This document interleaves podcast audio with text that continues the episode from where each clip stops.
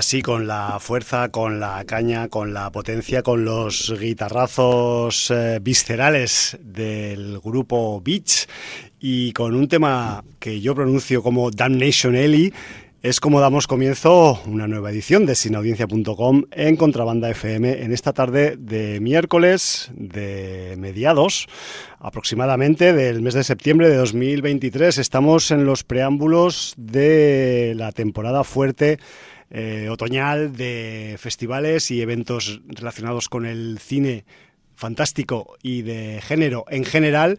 Y em, este programa que comenzamos de Sin Audiencia, esta nueva entrega, se hace llamar, se denomina, se autonumera como Sin Audiencia 1070. Eso es un 1, un 0, un 7 y otro 0.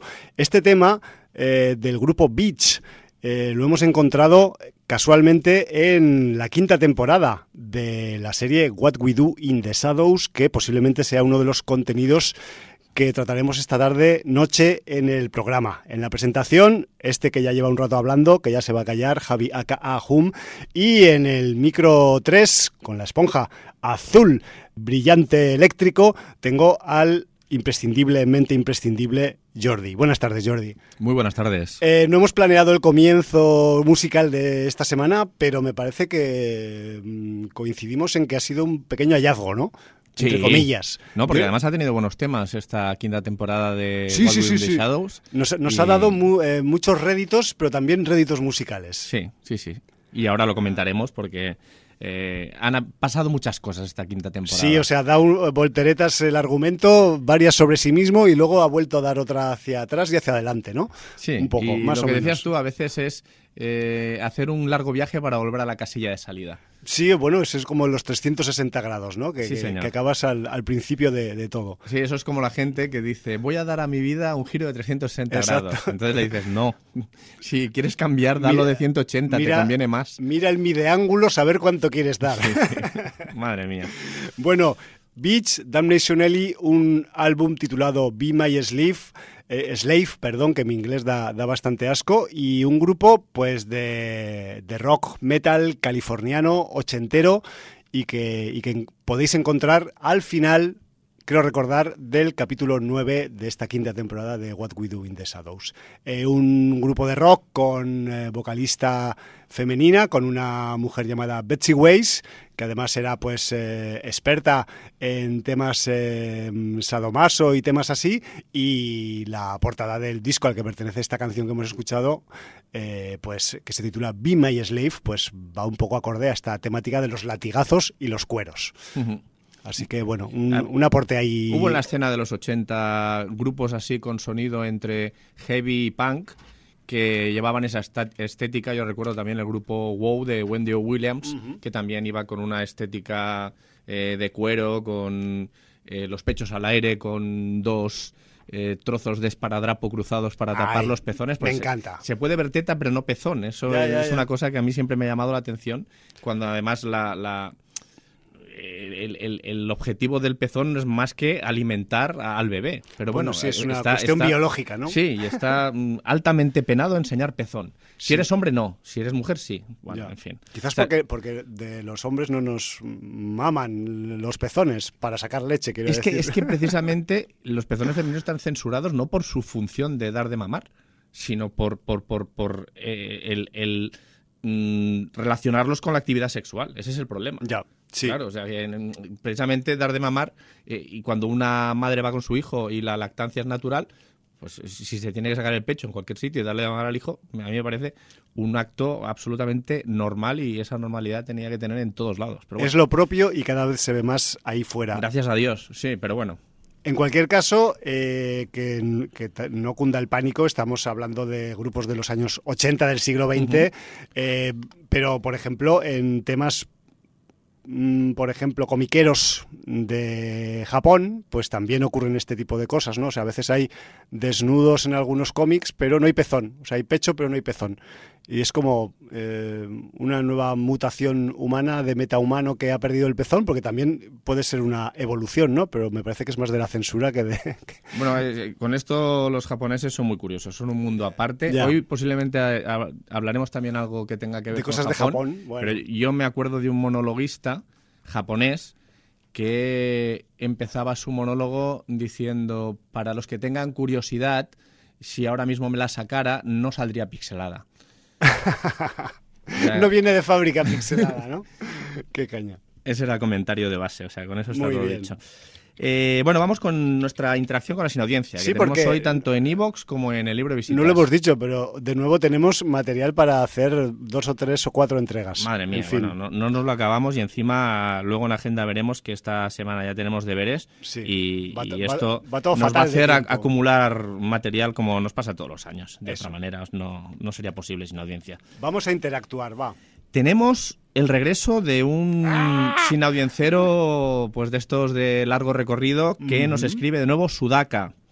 Saludos a todos. Creo que ya son dos años que no escribía por aquí y sin ánimo de victimizarme, luego de la pandemia sufrí algunas pérdidas que me llevaron a un periodo de depresión del cual no salgo aún del todo. Pero estoy retomando las cosas que me mantenían feliz y una de ellas es escucharlos a ustedes y pasar por aquí a comentar.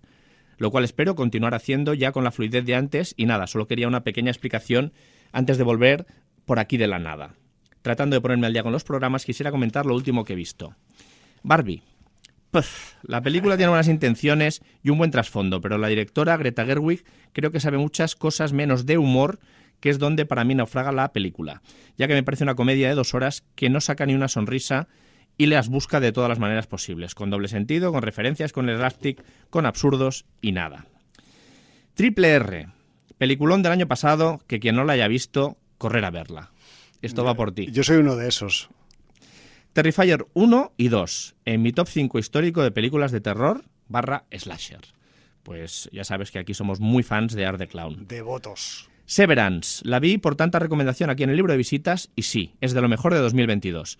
Destacar la dirección de Ben Stiller en seis de los nueve, nueve capítulos y el bracilargo sabe dirigir y ya lo ha demostrado varias veces.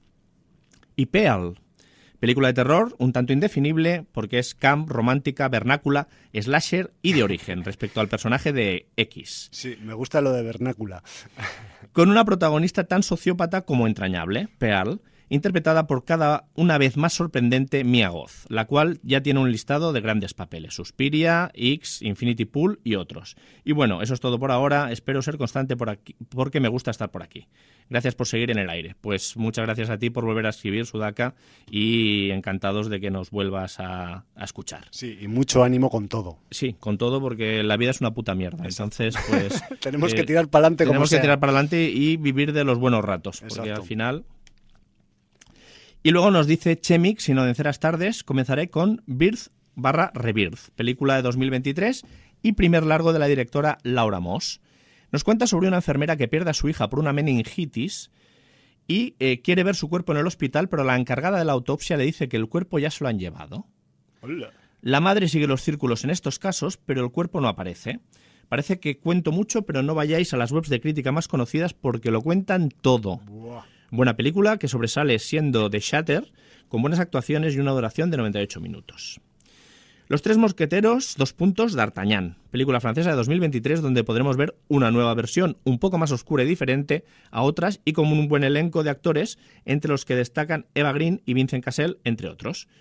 No puedo decir cómo queda frente a otras versiones, como cine de capa y espada, está entretenida. Uncle Pickerhead, titulada en España Tito Paleto. ¿Cómo? Tito Paleto. Vamos, vamos. Comedia de terror de 2020 donde una banda de punk con pocos recursos quiere comenzar una gira de conciertos y casualmente conocen a un tremendo personaje llamado Peckerhead, el Tito Paleto, supongo, que tiene una furgoneta y les puede mover. Pero resulta que este personaje esconde un oscuro secreto que le hace transformarse en algo. Comedia de terror absurda, con buena música punk, de las de ver con amigos. Y Curse of the Undead, recomendada por Espinalzo. Una joyita que mezcla géneros muy bien argumentada, con actores poco conocidos que hacen un gran trabajo y se nota que serie B, pero eso no le resta, no le resta sino que le da un cierto encanto. Gran abrazo. Pues esta semana no hemos podido eh, cumplir, con Curse of the Undead, pero la tenemos ahí eh, en nuestra lista. En el punto de mira. En el punto de mira de los visionados. Y luego, a raíz del último comentario, en iVox, iVox nos comenta PJ Cleaner Llego tarde y no sé si llegaréis a leer esto, pero bueno, dejo comentario igualmente. Se me ha pasado el programa volando. Ahora que estáis los dos y no vienen los spoileadores de cine en serie, mucho mejor. Ya en serio, me alegra que compartáis eh, opinión conmigo al respecto de Secret Invasion y hayáis sabido hacer una valoración que yo considero justa, viendo tanto lo bueno como lo malo. La serie no es una maravilla, pero tampoco es el bodrio que tanta gente ha predicado por internet y redes, y muchos sin haberla acabado. Como dice Jordi, entretiene. No todo tiene que ser una obra maestra. Yo creo que muchos fans esperan ver en televisión una serie a la altura de Civil War o Endgame, y eso no va a suceder. Y por otro lado, Ahsoka, que me está encantando. Decir que el personaje apareció en The Mandalorian, sí, pero viene de mucho antes. Fue creado por Filoni para la serie de animación Star Wars de Clone Wars. Eh, esto se me olvidó decir porque hablé, de Rebels, pero ella ya había aparecido en, The Clone Wars. Donde tiene un papel muy importante antes y después de todo lo acontecido con la Orden 66. Y luego en Star Wars eh, Rebels, que es de donde viene toda esta serie y sus personajes. Y allí se termina de desarrollar como uno de los personajes más influyentes y más compactos de toda la historia del universo Star Wars. Gracias por acompañarme durante tantos años, Valar Morgulis pues Balardo Aeris y decir que ya he visto el quinto capítulo de esa temporada de Ahsoka y toda la gente que ha seguido Star Wars de Clone Wars eh, y haya visto este capítulo de Ahsoka se habrá tocado. Vale. ¿Vale? Ya muchos están diciendo que gracias Filón y que vaya pedazo de capítulo. Yo que no he visto de Clone Wars, la serie de animación y tal, me ha parecido un capítulo que está bien. Pero yo sigo en mi línea de que es una serie correcta, pero tampoco la quinta esencia que están vendiendo por ahí algunos fans. Claro, yo es que creo que también hay una parte del público de, esta serie que, estaba esperando que se desarrollara un poco a este personaje, un poco más quizás, ¿no? Entonces, pues mm, entre la expectación, eh, la gaseosa, eh, algunas cositas guapas que pueda tener la serie, que yo no la he visto, pues eso hace un cóctel de explosivo para el, los incondicionales que hace subir también pues el nivel de, de, valoración de la serie, ¿no? Sí, y este capítulo quinto es de lagrimica para, por los mm, guiños a Clone Wars. Vale, vale. Bueno, lo dejamos ahí y vamos con los estrenos de la semana. Que yo he visto que hay unos cuantos estrenos que pueden tener hay algunos entrada en, sin audiencia. After aquí acaba todo, ¿no? Sí. A ver. no, ese no, por favor. No, ese no. Más que nada porque no hemos visto... la cigüeña la joya perdida tampoco. ¿Y Panda contra Aliens? No. Tampoco. Mira que hay aliens, aunque hay un panda. Pero bueno. Bueno, pero sí que tenemos. Hay un par, hay un par que están interesantes. No, no, hay cuatro. ¿Tanto? a mí me han salido muchos, sí. Vale, vale. es verdad que lo de Venecia también hay cuenta, vale. Claro. Yo veo por aquí una película de acción histórica bélica que se llama Vencer o Morir, que quizás es la menos inaudiencera, pero bueno, como es francesa histórica y de los directores Vincent Motés y Paul Mignot, pues bueno, pues eh, la vamos a nombrar. Qué bien has dicho Mignot. Sí, Miñot. Me encanta. Sí, porque esto tiene un poco de catalán también. Sí, sí. como, el coñac. Sí, como el coñac. Eh, luego tenemos una película que se llama Todos los nombres de Dios. Sí. Y es del amigo Daniel Calparsoro, sí. que le gusta mucho todas estas cosas de acción, donde puede haber eh, bueno, pues mm, cositas eh, relacionadas con armas de fuego y estas cosas. Sí, además suspense, en este caso suspense criminal asociado a, mm, parece ser terroristas o sí, algo así. yo no contaría mucho, es un thriller, está interpretado por Luis Tosar, Inma Cuesta, Roberto Enríquez o Patricia Vico, entre otros, y bueno, pues eh, habla de que tras un atentado alguien es tomado como rehén. Sí. ¿Vale? Por el único terrorista superviviente. Exacto. Y no miréis el cartel de la película. Bueno, el cartel es un, puñetero spoiler, ¿vale? Porque te dice quién es el rehén y, bueno, pues... Lo que pasa es que, claro... ¿Y qué, le pasa a su indumentaria? Sí, el ver este cartel es muy interesante porque dices, este tipo haciendo eso hay que verlo. Lo puedes reventar. y nunca mejor dicho. Sí, sí, sí, nunca mejor.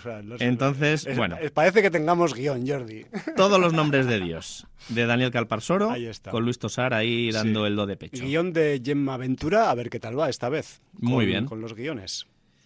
Eh, luego tenemos Misterio en Venecia. Vale. Eh, aquí tenemos de nuevo a Kenneth Branagh dirigiendo una, una producción. Y protagonizando también, ¿no? Sí, sale en el reparto haciendo el papel de Hercule Poirot. Madre mía, cómo estamos con la Francia hoy.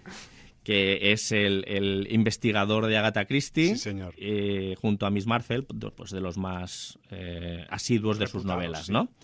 Y bueno, pues acompañando al señor Kenneth Branagh en el reparto, tenemos a la Michelle Yeoh, al Kelly Riley, al Jamie Dornan, a la Tina Fey o a Camille Cotin. Sí, y un montón de nombres más de esos que llenan los carteles por arriba y por abajo, porque esto tiene pinta de ser más coral que, que una Tiene coral. mucha pinta de ser coral y entonces, bueno, pues eh, supongo que basado en la novela de Agatha Christie, Misterio en Venecia. Tiene toda pinta. Es una de las que yo no me he leído de ella, porque me leí unas cuantas, pero tampoco era súper fan, o sea, igual me leí 15 o 20.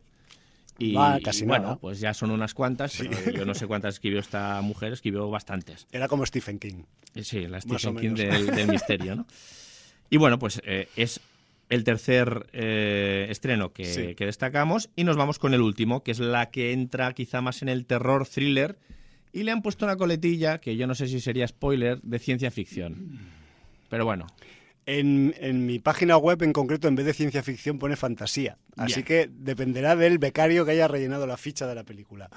eh, el título podría ser un spoiler. Eh, yo, Porque- tiene, tiene trazas Claro, de porque si alguien conoce, sabe de zoología, Sí. y dentro de la zoología conoce el mundo de las aves y sabe lo que hace el cuco, Ornitología se llama. Ornitología, correcto. Y sabe lo que hace el cuco, pues aquí lo que tenemos es una película titulada El Cuco, dirigida por Marta Aragona, Tagarona, perdón, y, y protagonizada por Belén Cuesta, eh, Jorge Suquet, Chacha Wang, David Selvas o Marina Gatell. Y bueno, pues aquí tenemos a Mark y Ana, que son una pareja donde Ana está embarazada de ocho meses. Entonces, Cuco. Claro.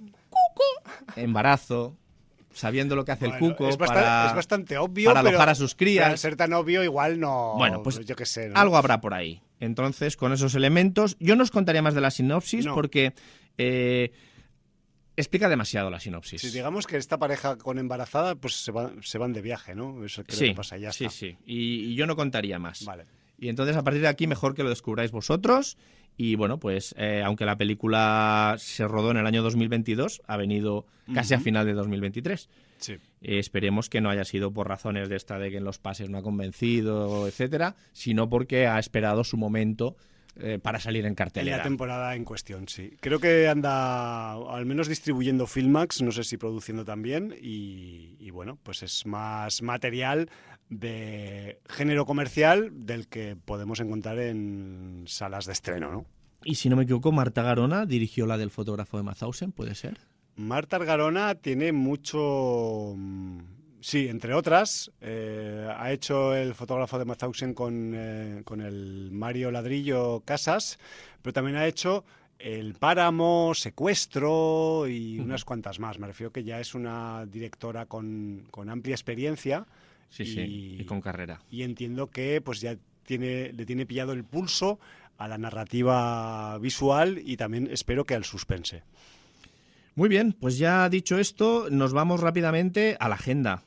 Joder, porque hoy, hoy tenemos que hablar de, de ese festival que ya comenzó ayer, Sí. que es el Berretina en Cornellá de Llobregat, y, y también ha habido rueda de prensa de Sitges. Sí, yo aparte tengo dos eventos más, aparte de eso que acabas de decir, así que bueno. eh, Bueno, pues vamos a intentar ir rápido. Yo intentaré ser lo más breve posible, pero tú dale al berretina, porque este año está siendo o va a ser una edición muy esperada, porque eh, llevan ya desde hace meses abriendo el apetito del fandom de la serie B.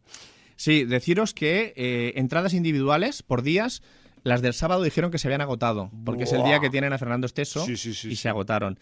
Eh, ¿Eso quiere decir que ya no podréis ir el sábado? No porque los abonos permiten ir los tres días y abonos quedaba alguno todavía. Muy poca cosa, pero Muerte de éxito, ¿eh? sí, sí, El pero que la gente El auditorio aquel se va a quedar petit. que se quiera espabilar. Entonces deciros que bueno, que hoy a programación, pero mm, si estáis viendo por un puñado de rupias en el Berretina no estáis escuchando sin audiencia en Por directo. supuesto, yo me iría a ver el puñado de rupias antes que escuchar mi propio programa. Eh, mañana hay una jornada con un podcast que empieza a las 18 horas en directo y luego película sorpresa.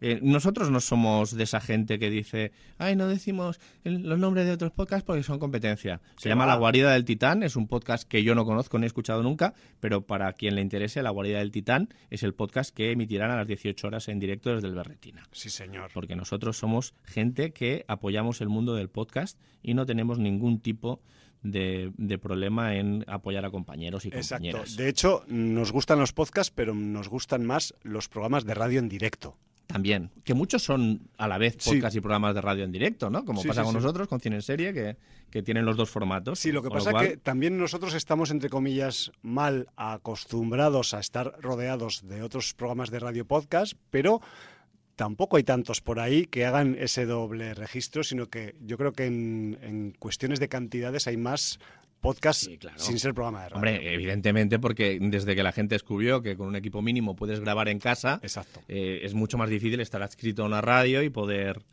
y poder hacer programa y además mucho más trabajo también. Más trabajo y, y, Y más coste económico. y más complicado y no en todos los lugares, localidades, ciudades, pues puede haber una emisora en la que pueda entrar un podcast o programa de radio de, de género, ¿no? Fantástico o terror o lo que sea. o lo que sea.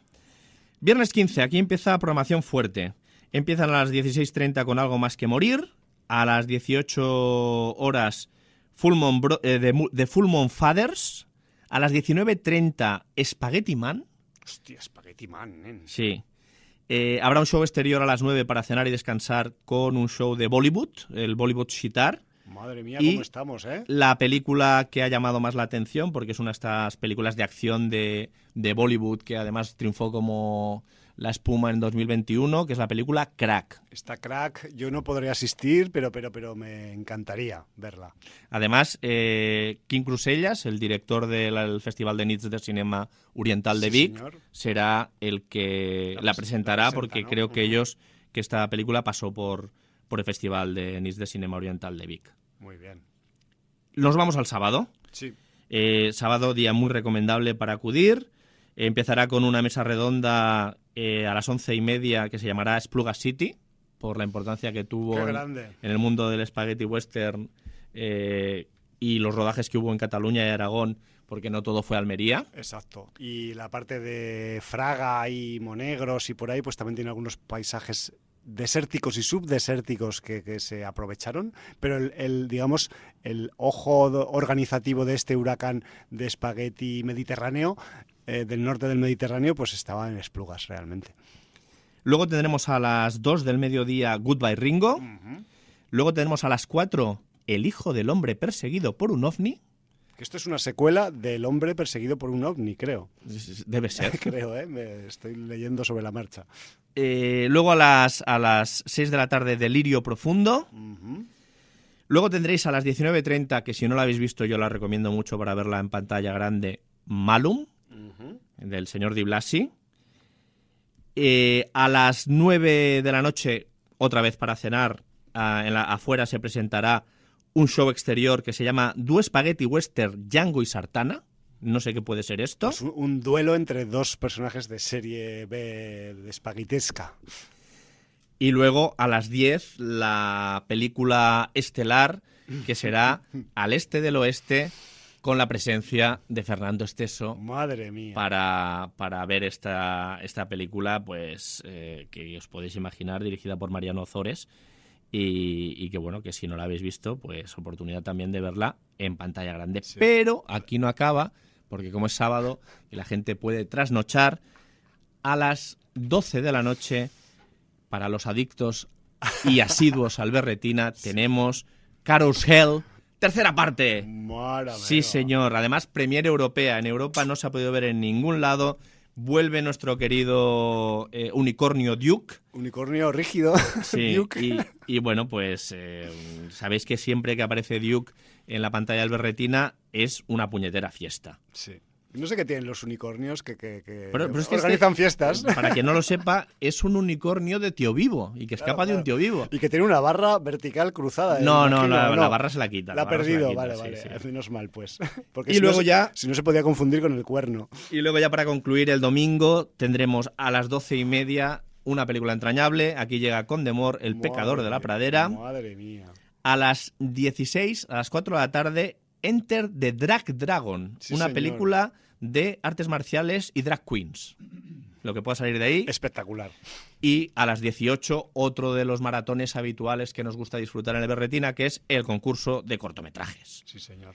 Y con esto, pues eh, tenéis ya el avance de toda la programación del Berretina. Si no habéis ido nunca, yo lo recomiendo. el metro de, el metro de San Ildefons, San Ildebronx, eh, y, tenéis allí en Cornellá un festival en, en, el que os lo vais a pasar muy bien, porque si la película es mala, la gente comenta, la gente disfruta y el pase se hace muy ameno y cuando la película es buena, pues, como en el caso de Malum, vale la pena verla y, también disfrutaréis. Entonces, bueno, pues tenéis de todo. Se llega muy fácil desde la parada de metro. El, el, Auditorio San Ildefons está en la Plaza Carles Navales sin número, pero que es, digamos, el auditorio que tiene la biblioteca de este barrio de todo el mundo os podrá, os podrá indicar. Está a escasos 100 metros, hay que hacer un girito hacia la izquierda, a la derecha, perdón, cuando sales del metro, pero si no lo encontráis lo podéis preguntar. De hecho, para, en, en anteriores ocasiones, la trupe de el Berretina también incluso coloca carteles A4 con flechas por el camino desde el metro indicando hasta dónde se puede llegar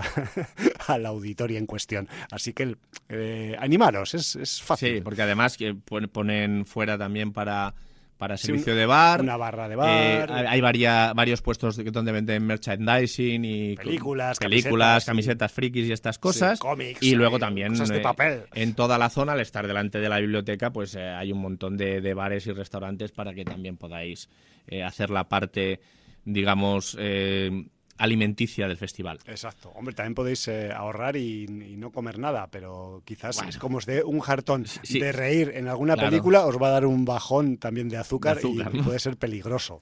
Así que alimentaros bien, por favor.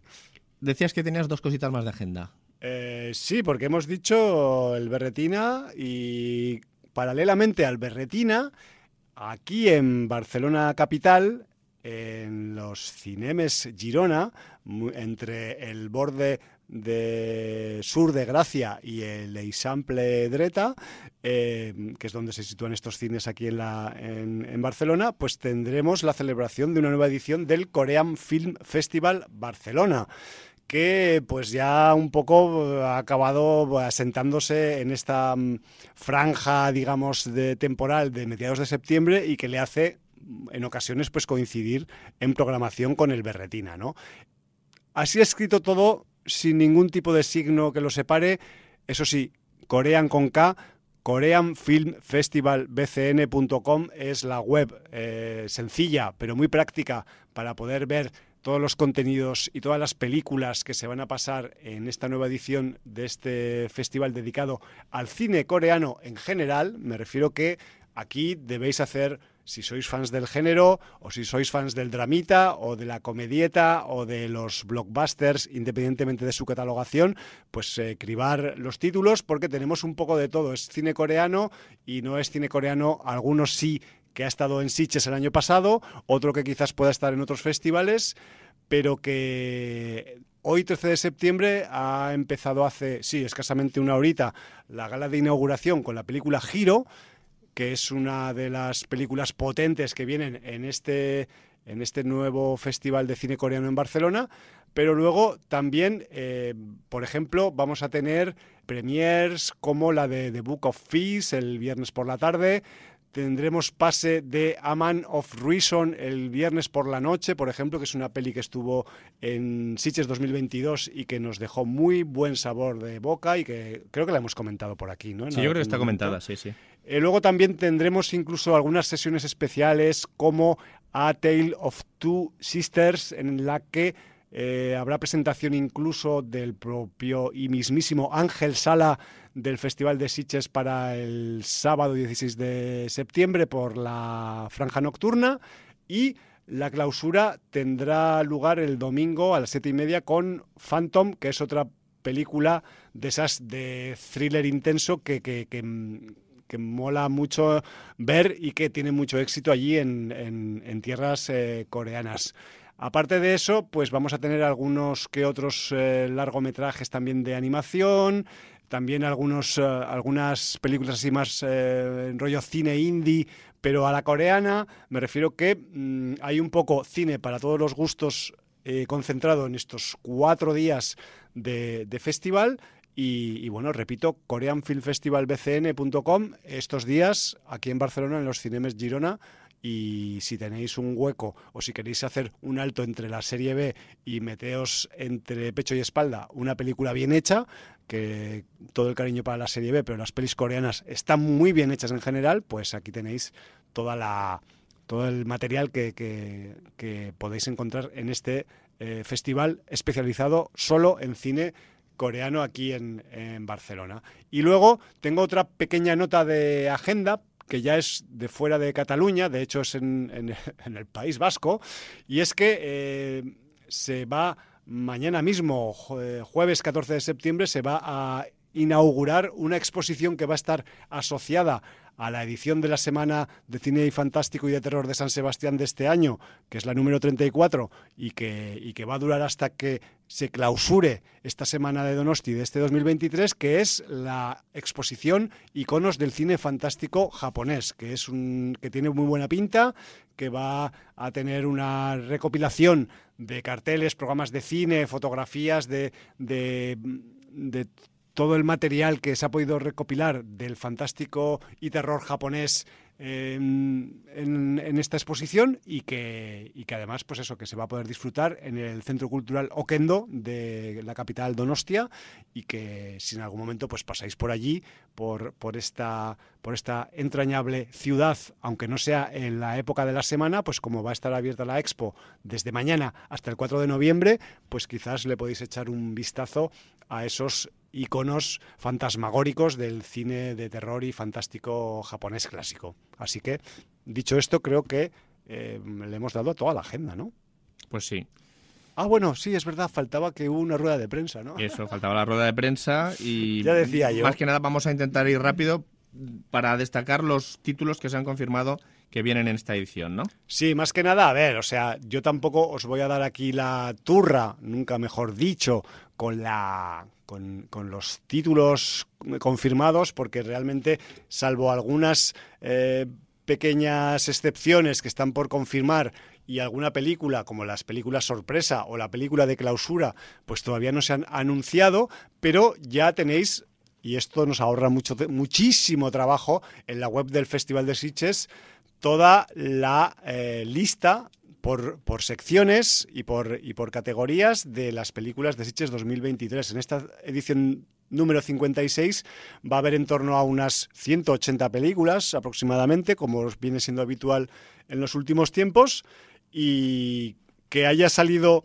eh, la programación completa no quiere decir que haya salido la programación por días y por horarios. Me refiero que eso saldrá la semana que viene, quiero recordar.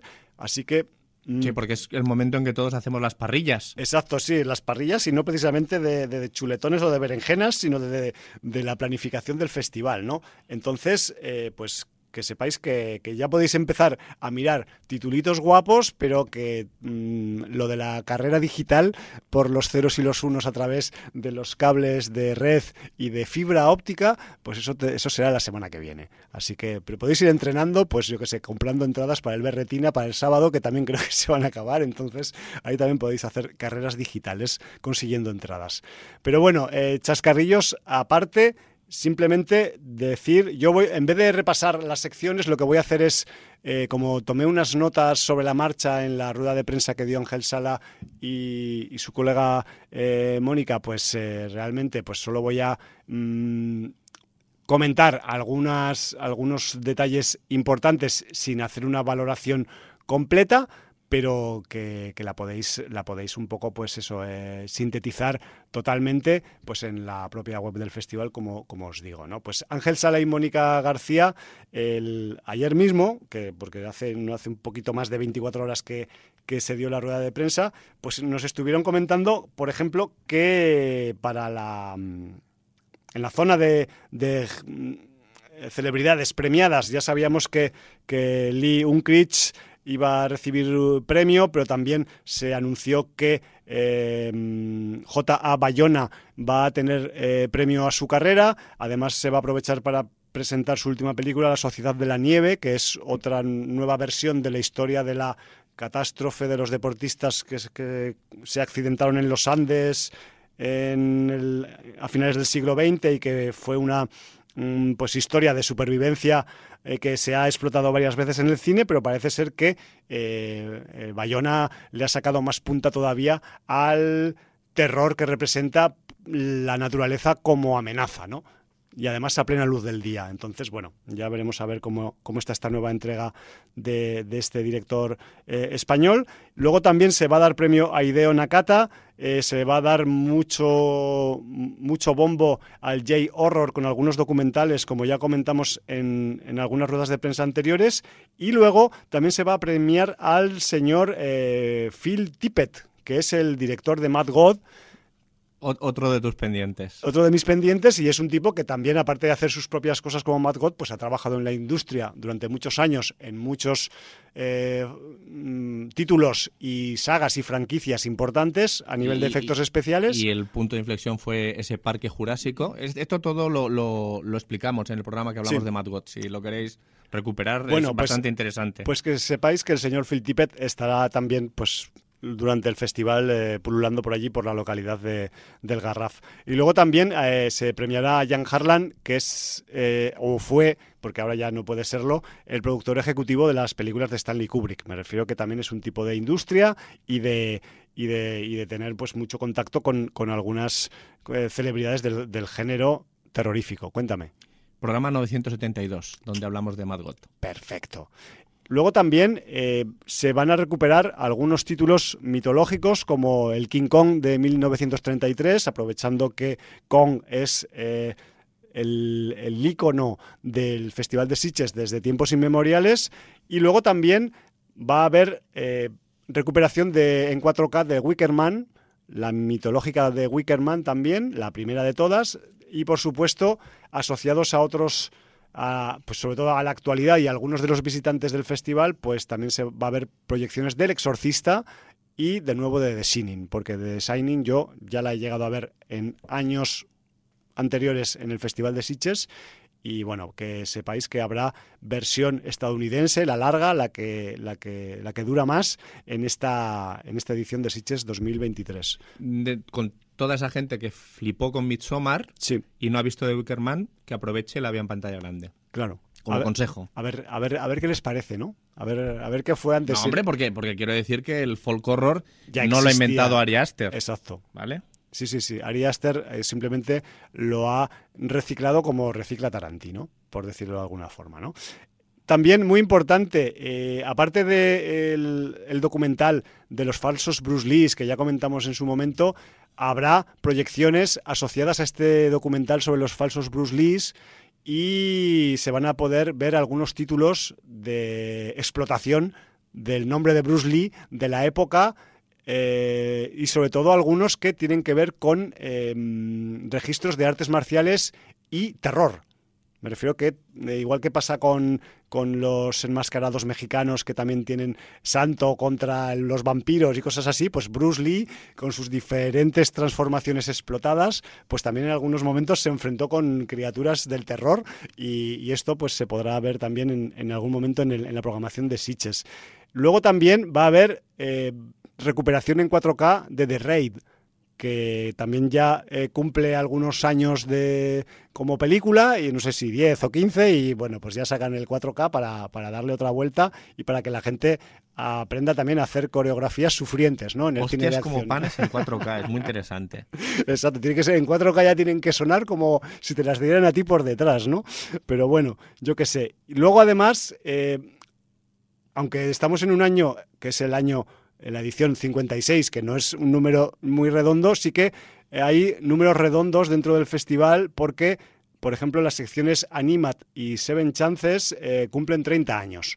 Entonces, me refiero que no siempre han existido estas secciones, igual que no, siempre ha existido Noves Visions, que, también cumple casualmente 20 años este año, y entonces pues se van a, se van a implementar algunas, eh, algunos títulos clásicos también para estas secciones y, además eh, Ángel y Mónica resaltaron que eh, aparte de mm, rescatar Le Maître du Temps, que es una peli de animación eh, de, los, de los años 80, pues francesa, muy interesante, va a haber en la sección Animat muchos cortometrajes. La animación en formato corto está que se que, vuela que, vuela fuera por el espacio exterior y también pues habrá un poco de, eh, de, reflejo ¿no? de, esta actividad luego también eh, documentales aparte de los ya comentados eh, documental sobre el monstruo del lagonés también documentales sobre la explotación de las pelis de tiburones, desde que nació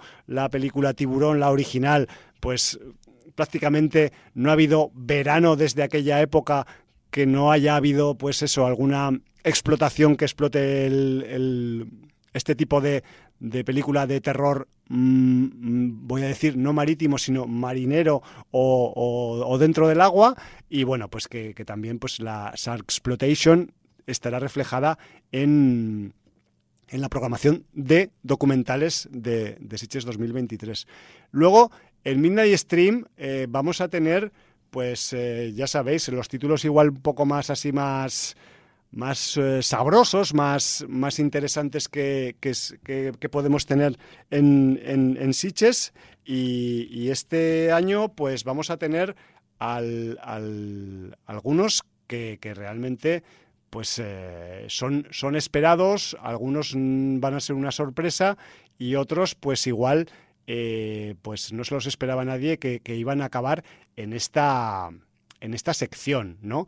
Y, la verdad es que a mí me ha sorprendido un poquito porque, por ejemplo, y por decir algunos títulos de los que vamos a tener en Midnight Stream, eh, se ha recuperado la película de Winnie the Pooh, Miel y Sangre, que va a estar en la, en la programación de Midnight Stream, pero por ejemplo también va a estar eh, The Breath of Becky, que es la segunda parte de Becky, que eh, creo que cuando vino a su edición en, su año en el Festival de Sitges, pues estaba en otra sección que no era Midnight Stream, pero bueno, eh, ya sabéis que seguramente la, rabia de Becky ha ido en aumento y quizás pues si la Becky original era sangrienta y con mucho sabor, pues The Breath of Becky imagino que ya no tiene pues eh, rival, ¿no? Luego también... Becky, hablamos de ella en el programa 920 de Pues ya hace un par de... 2020. Exacto, pues eso, de un par de añitos, casi tres.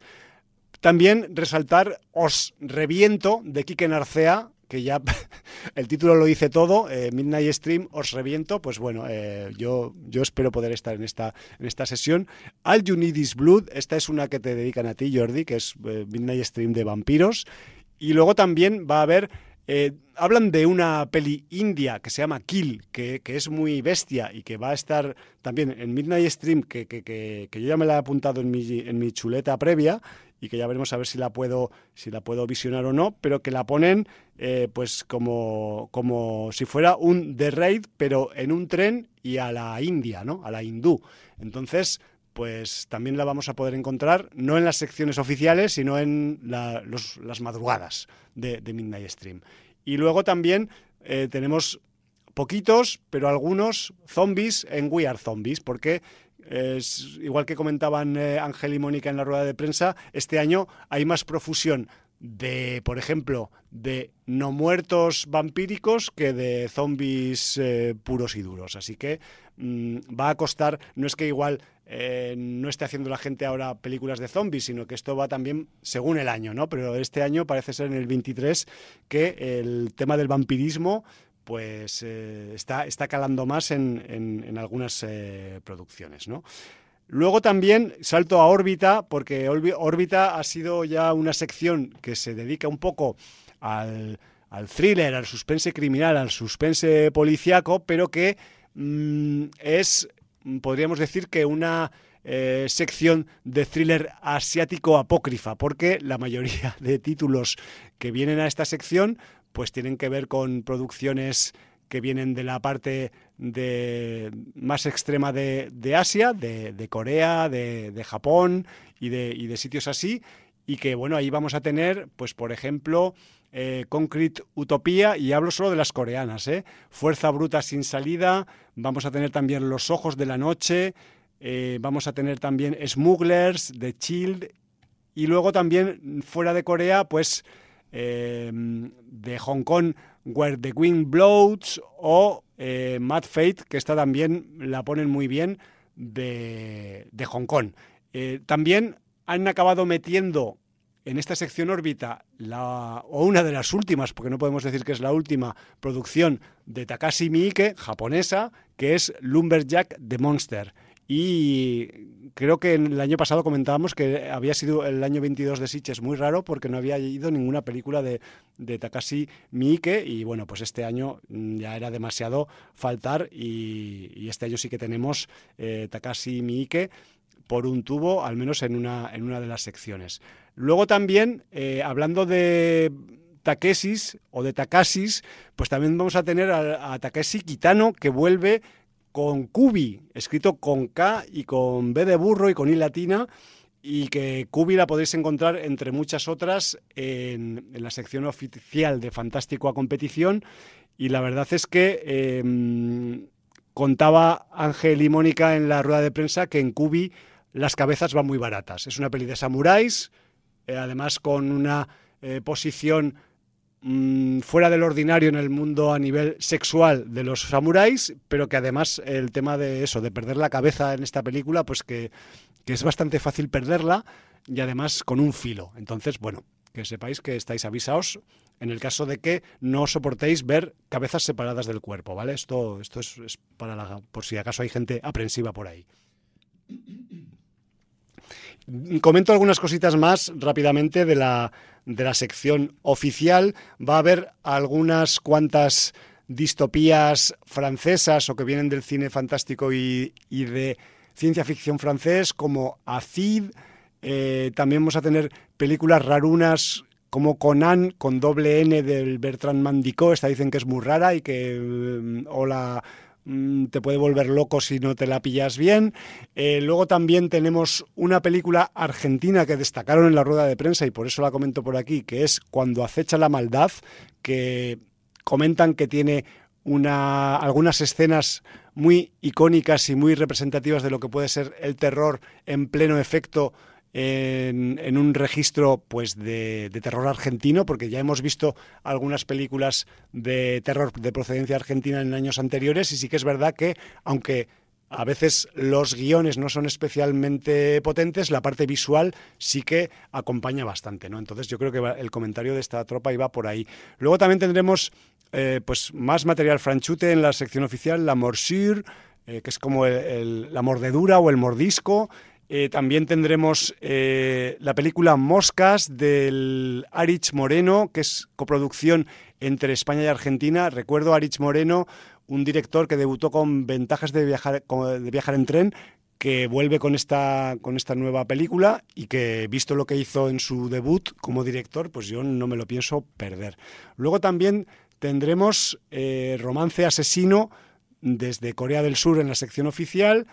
Eh, igual que Sleep, que también es otra de las pelis esperadas de este año de, la producción coreana, también en sección oficial, y luego también pues más material francés de este distópico como Vermain del Sebastián Banizek, Vincent debe morir del Stefan Castagne o eh, Wake Up del trío de directores de Turbo Kid, que vuelven con un par de títulos y el Wake Up al menos está en sección oficial, ¿vale? Eh, voy a saltarme algunos nombres así para adelantar un poquito más, porque tenemos un montón de cosas, pero yo quiero ir solo a la síntesis final. Vamos a tener el estreno europeo en Sitges de el remake del Vengador Tóxico, que quizás luego se pueda ver o en cines o en otros festivales, pero aquí en Sitges tendremos el estreno europeo.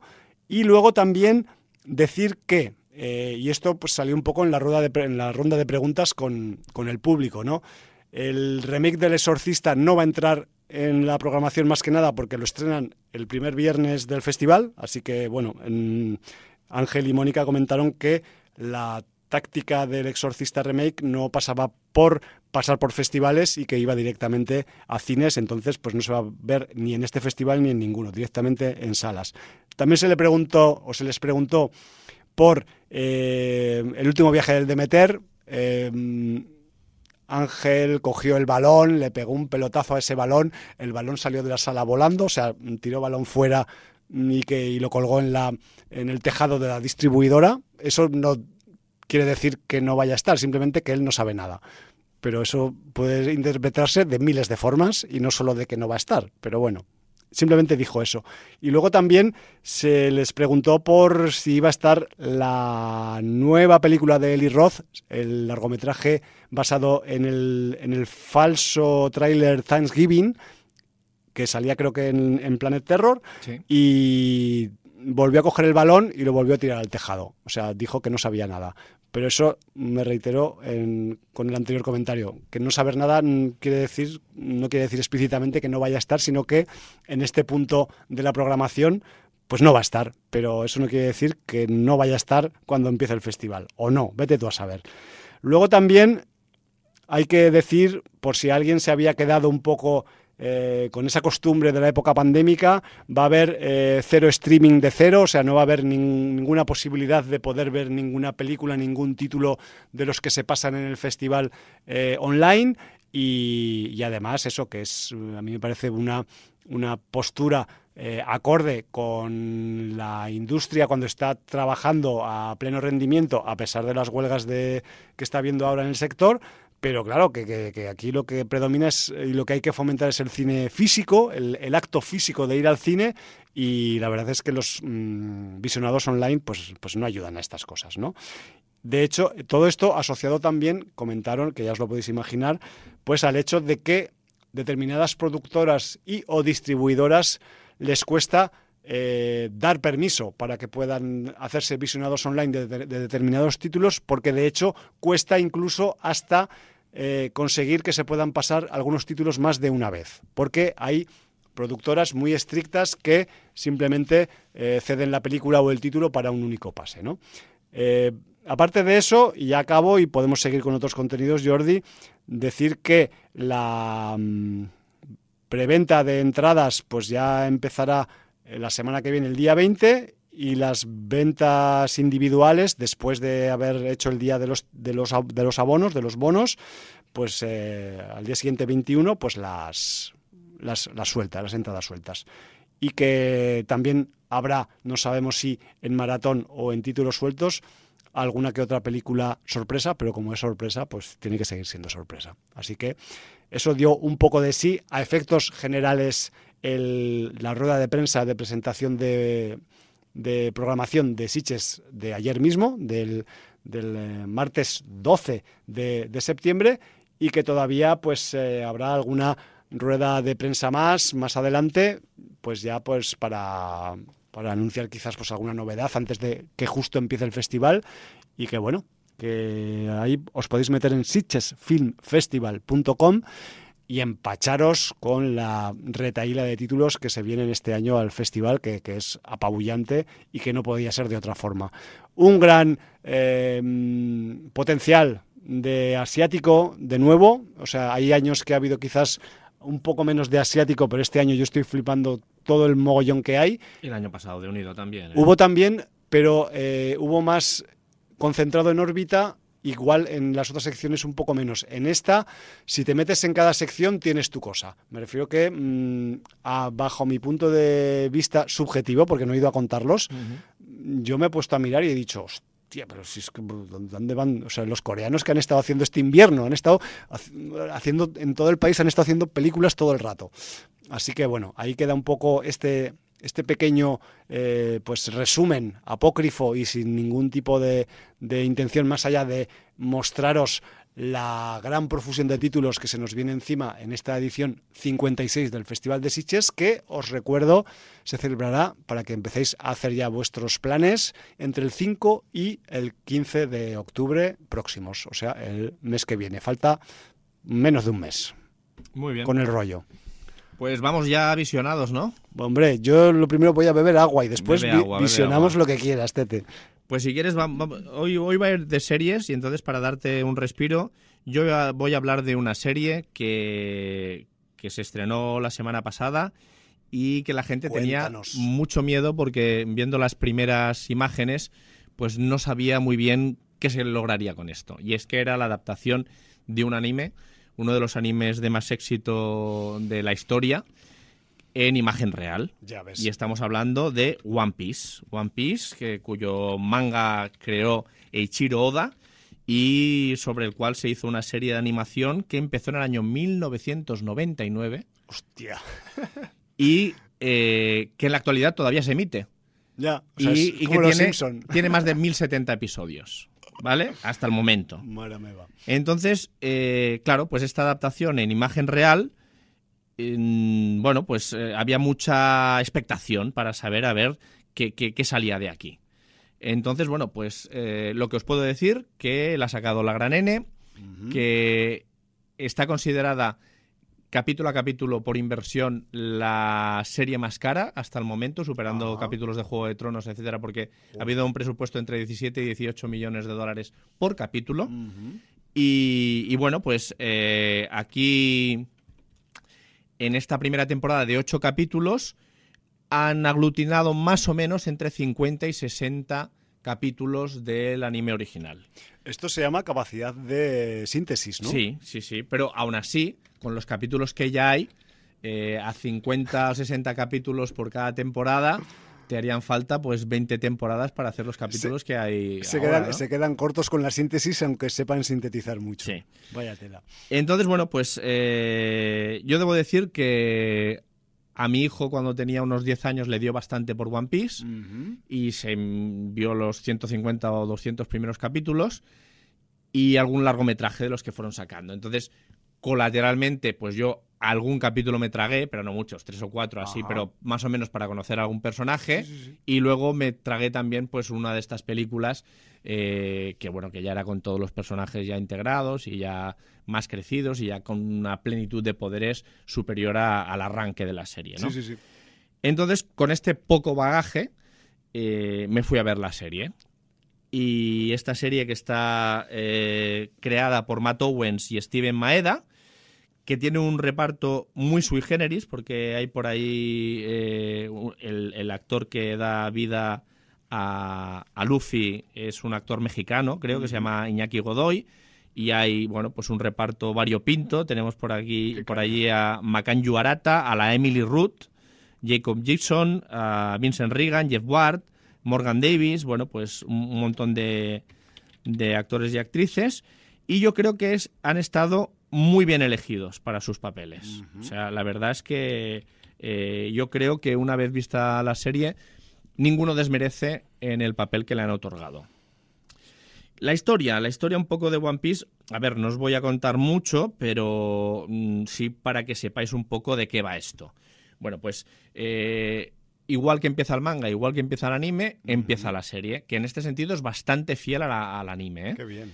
Eh, hay un pirata, que es el pirata Gold Roger, eh, es la época de, oro de los piratas, pero hay una fuerza, que son los marines, que se dedican a bueno, imponer cierta ley para que los piratas no campen a sus anchas en todos los mares, ¿no? Sí, sí, sí.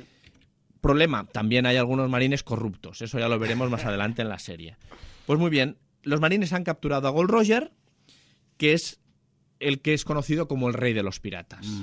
Y este Gold Roger se dice que tiene el tesoro más grande jamás reunido por un pirata. Y ese tesoro es conocido como el One Piece. O sea, el título de la serie es el nombre del tesoro del pirata Gold Roger. Pues él cuando está toda la multitud viendo su ejecución, que van a hacer los marines, él dice que lanza el reto de que el nuevo rey de los piratas sea quien encuentre el One Piece. Toma ya. Bueno, pues entonces, con, este argumento empieza la historia, donde tenemos a un crío, que es Luffy, que Monkey D. Luffy se llama, que él sueña con ser un pirata. Y entonces, bueno, pues eh, él cuando está por, por, por el por digamos la isla donde tiene eh, sus parientes y su familia él está siempre por un bar que frecuenta un pirata que se llama Shanks el pelirrojo que además es un pirata que lleva un peculiar gorro de paja redondo con una cinta roja que ya quien haya visto la iconografía de Luffy sabrá que ese gorro lo acabará heredando el Luffy adolescente. Sí, porque eso lo sé hasta yo. Hasta tú, ¿no? Hasta por ver los carteles lo sé hasta yo. Bueno, pues eh, la narrativa de esta primera temporada es un poco la historia de cómo se forma la mitad de la tripulación de la banda de piratas del gorro de paja. Vale. No es ningún spoiler decir que la banda de piratas del gorro de paja es la banda de piratas que Monkey D. Luffy comanda. Vale. Entonces, eh, normalmente son, bueno, a lo largo de la serie, esa banda la conforman 10 personajes. Y eh, en esta primera tanda de capítulos, estos ocho primeros capítulos, conoceremos a los primeros cinco integrantes. También sabremos cómo Luffy gana su eh, primer barco, el Merry, si no me equivoco. y, y conoceremos también pues, varias cosas. De hecho, conoceremos la historia individual de esos cinco integrantes de, de la banda del sombrero de paja. Entre ellos, pues la historia de Monkey D. Luffy. Sí, sí, sí.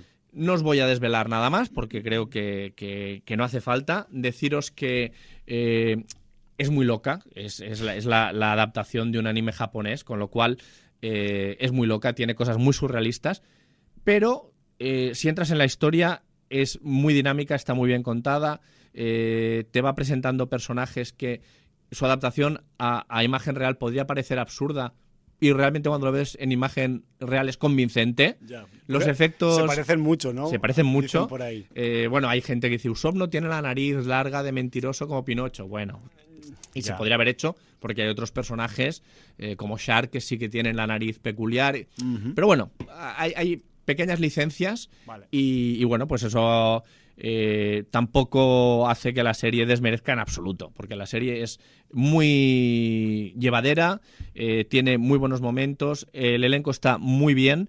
Eh, hay gente que ha criticado porque hay, hay un personaje que el actor es canario y se ha doblado él mismo con el acento canario, entonces dicen que no pega en la serie. Eso os pasa por ver series dobladas. Eso os pasa por mm, no aceptar que los canarios tienen un acento propio que se debe exportar a todos los sitios. Eso además. Eh, miraros la serie en versión original Claro. y ya está. Está en inglés. Y aparte, mm, si es una serie marinera con motivos de barcos y con islas y tal, pues qué menos que unos canarios, un acento canario por ahí, ¿no? Yo Eso sé. también, porque son isleños a más no Pega, poder. Claro, se pega más que uno de Aragón que está todo seco. El diseño de producción es brutal. La recreación de las islas, las cosas que hay en medio del mar, los barcos, eh, los, las fortalezas de los marines, etcétera, etcétera, lo han recreado de una manera brutal. Los personajes, con toda su, vamos a decir, eh, idiosincrasia que tiene cada uno por, por diversos motivos, a- aunque muchos tienen forma humanoide, no todos son humanoides. Hay Qué razas bien. de peces humanoides que conviven con los humanos ¿no? y conviven de una manera un poco uf, de aquella manera. Eh, los distintos piratas o jefes piratas que van saliendo, porque eh, el objetivo de, de Monkey D. Luffy, aparte de conseguir el One Piece, es ser un pirata famoso y, y que, y acabar en un póster con una recompensa súper elevada, que es, que es lo claro. que le gustaría a él, Claro, ¿no? claro, es el- de hecho, es el motivo una de las insignias y el merchandising de, de- de One Piece son los pósters de Monkey D. Luffy que van subiendo en cotización a medida que va pasando el tiempo. Sí, sí, sí. Pero no os Qué llevéis a engaño, Monkey D. Luffy es un pirata eh, honesto, honesto en el sentido de que él quiere vivir aventuras piratas y, y- y conseguir el One Piece, ese tesoro, pero e- él no va a hacer daño a inocentes ni va a robar a gente que, que no tiene nada. O sea, en este sentido, Tiene tiene, moral. una moral. Tiene una moral O tiene códigos, vamos. o unos códigos que no le impiden ser piratas. Además, os vais a llevar alguna sorpresa con la familia de Monkey D. Luffy, si no lo conocéis de anteriormente, porque van a salir personajes que a lo mejor están entroncados en parentesco con, con- con Monkey D. Luffy. Vale. Eh, dicho esto, aparte de que hay personajes que, que- tienen poderes, eh, hay personajes que tienen unos poderes muy desarrollados. Porque hay gente que mm, de hacer eh, pues unos entrenamientos brutales consigue mm, realmente manejar, por ejemplo, la espada. El personaje de Roronoa Zoro, que es este espadachín famoso que a veces lucha con tres katanas, Hostia. pues eh, es un especialista espadachín por el entrenamiento que ha llevado a cabo. Pero en el caso de Luffy hay unas unas frutas que son las frutas del diablo, frutas del demonio. Entonces, quien ingiere esta fruta desarrolla un poder aleatorio, Ya, random. random. Esto me suena. Pero ese poder lleva una condena, Ya, ya, ya. que viviendo en, en islas y estando rodeados de mar y muchos de los que comen la fruta del diablo se acaban haciéndose piratas porque estos, estos poderes les permiten comandar eh, tripulaciones y, y hacer una vida pirata. Quien ingiere esta fruta del diablo, si cae al agua, no puede nadar, se va al fondo y se ahoga. Hola, peso plomo ahí. Es, Es la contraprestación. Es la contraprestación. De, de la habilidad especial. eh, ¿no? Sería un spoiler decir el poder que desarrolla Monkey D. Luffy. Yo creo que todo el mundo lo sabe, pero yo no lo voy a decir. Vale. Me voy a callar. Yo hasta ahora no lo sé, pero me- Entonces, me, bueno, enteraré pasado en los mañana. primeros capítulos vamos a ir viendo cómo aparecen diversos capitanes pirata en, en la vida de Monkey D. Luffy, las recompensas que of- ofrecen eh, sobre ellos. Eh, de estos personajes hay varios, pero a mí me ha robado el corazón el del payaso. Ya cuando lo veáis lo podréis disfrutar, que además también es uno de esos personajes que ha tomado fruta del diablo y el poder que le ha dado esa fruta del diablo es realmente surrealista, más no poder, pero es muy, muy visual y pega muy bien en pantalla. O sea. Vale. Y bueno, y el resto de la tripulación, que vais a ver eh, sus historias y que se van integrando en la tripulación de Luffy, van a ser Nami, Usopp y Sanji. Vale. Mm, ya los iréis descubriendo, veréis qué rol van cogiendo en la tripulación de, de la banda de piratas del sombrero de paja. Y yo me lo he pasado muy bien. Eh, los capítulos tienen una duración cercana a la hora, no se hacen pesados y, y te los ves en, en un plis, porque Sí. tienes ganas de, de ver más. Además, hay ocho, ¿no? O Hay sea, ocho, La temporada sí. es de ocho. De ocho es- capítulos. eh, si es menos de diez, se supone que es miniserie. No, porque esto, es- esto va a ser con continuidad. Claro, si tiene continuidad ya no es miniserie. Sí, porque además, eh, no solo en el fandom, en general las críticas han sido muy buenas. Sí, y, Sí, ha- sí. y había mucho fandom con las con navajas preparadas por si acaso. ¿eh? Es, es que viniendo de las películas de Dragon Ball, lo último que se hizo de Caballeros del Zodiaco, Ya. la, la- la- la expectativa estaba muy baja. Claro. Y, y la gente ha salido, en general, bastante contenta de, de la adaptación. Yo, por ejemplo, mi hermano sí que es muy friki de One Piece. Él Ajá. se vio entre 700 y 800 capítulos. le faltan. Sí, sí, le faltan los últimos 270, una cosa así. Y, y entró con cierta reticencia y se la ha visto entera también y le ha convencido. Eh, ¿Sabes dónde debería estar sentado tu hermano ahora mismo? Sí, no, no, pero sea, ya, ya sabes que ya, eso es. Pero, pero no ahí, sino aquí, donde, Eso- donde estoy yo. se debería Eso es un imposible y ya sabes que a él no le va esto de hablar en público. I y no- I know.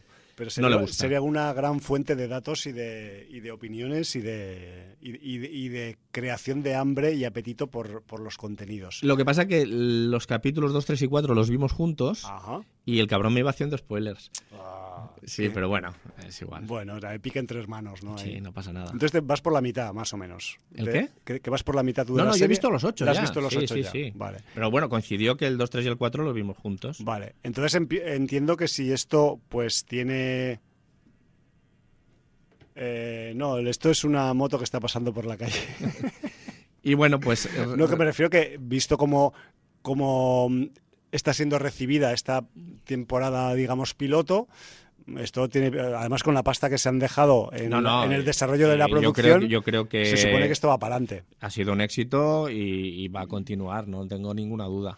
Yo me surge una, una duda, sobre todo por mi desconocimiento del mundo One Piece, y tiene que ver eso con el, con el propio mundo este de los piratas. Entiendo que es una, como una especie de versión alternativa de nuestra realidad en la que el mundo es marinero y, todo, y mucha gente se dedica a actividades marítimas, ¿no? Entiendo. Sí, no, no es que esté, eh, digamos, y desarrollo mi duda y mi pregunta, eh, focalizado en, el, en la época mm, humana en la que los piratas proliferaban en el siglo XVII o XVIII, sino que esto es un poco Eh, fan- random. es fantasía, o sea, Sí. quiero decir, es como Juego de Tronos, no es la Tierra como la conocemos.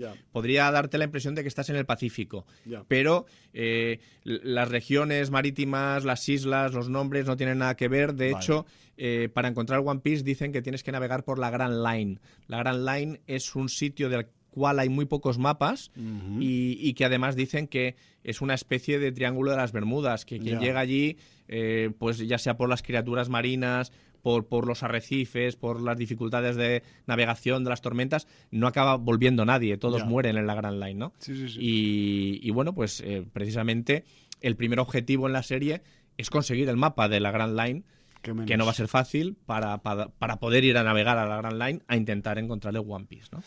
Vaya, vaya. Pues eh, se, se, abren muchas puertas o muchas escotillas, mejor dicho, ¿no? En esta, en esta nueva saga y claro, con ese, con ese, con ese depósito de material que tiene la, serie original y, todos esos mogollones de capítulos, pues claro, o sea, aunque vayan sintetizando a ritmo, digamos, de mm, vertiginoso como, como has comentado antes, pues uh, tienen material para dar y vender durante mucho tiempo. De hecho, los actores pueden y actrices pueden envejecer y que haya um, que sustituirlos por el camino, porque tanto material, ¿no? De hecho, ha habido críticas porque dicen que, que Luffy es más joven, que no sé qué, que, que el actor que han cogido, y luego realmente lo han comparado y, y, y, por lo que se veía en el manga, Luffy tiene unos 16, 17 años Claro. el actor tiene 20. Es un joven, sí. Sí, que- que- Adolescente, que- que adolescente bueno, que- pleno efecto. Claro, sí. no vas a coger un niño de 15 años, que podían haberlo hecho, pero que, lo hacen muy bien todos, que Claro. están muy bien y, y que si habéis leído por ahí gente que tiene sus reticencias va a haber siempre, porque evidentemente cuando un dibujo lo pasas a imagen real, pues te puede gustar más o menos. Pasó con Asterix cuando lo hicieron en imagen real, pues Ya. a gente que le convenció más o menos el casting que se eligió.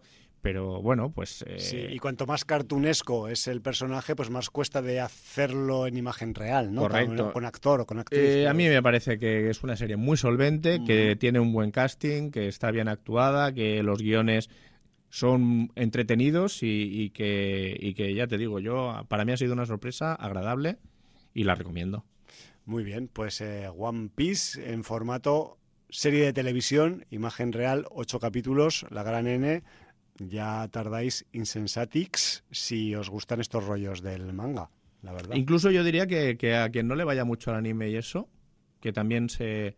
Porque mm, te lo puedes tomar como una serie de fantasía Ya. y es muy disfrutable. Tal cual, tal cual, sí. O Sí, sea por, que- por lo, por lo que has comentado, es que también la, la, la temática pues eh, puede agradar a un amplio espectro, aunque no seas especialmente especialista en cosas japonesas. Y, y ya no te digo nada si tienes eh, criaturas. mm, Criaturas, eh, pero como, es, como los seres que vemos No, en What que si We tienes Do, hijas o hijos, que, que es una, una serie que es eh, perfectamente válida para ver en familia y poner ese germen friki Sí, señor. para sí. ver si germina, que no siempre es A, así. a veces germina, a veces se seca.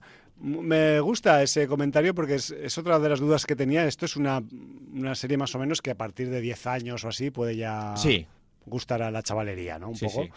Sí, porque, a ver, eh, quiero decir que dentro de que hay luchas y, y alguna lucha, sobre todo cuando hay tema de katanas y tal, puede tener cierta explicitud, pero no mm, cierta, no, vamos a dejarlo ahí. No se venden las cabezas baratas ahí.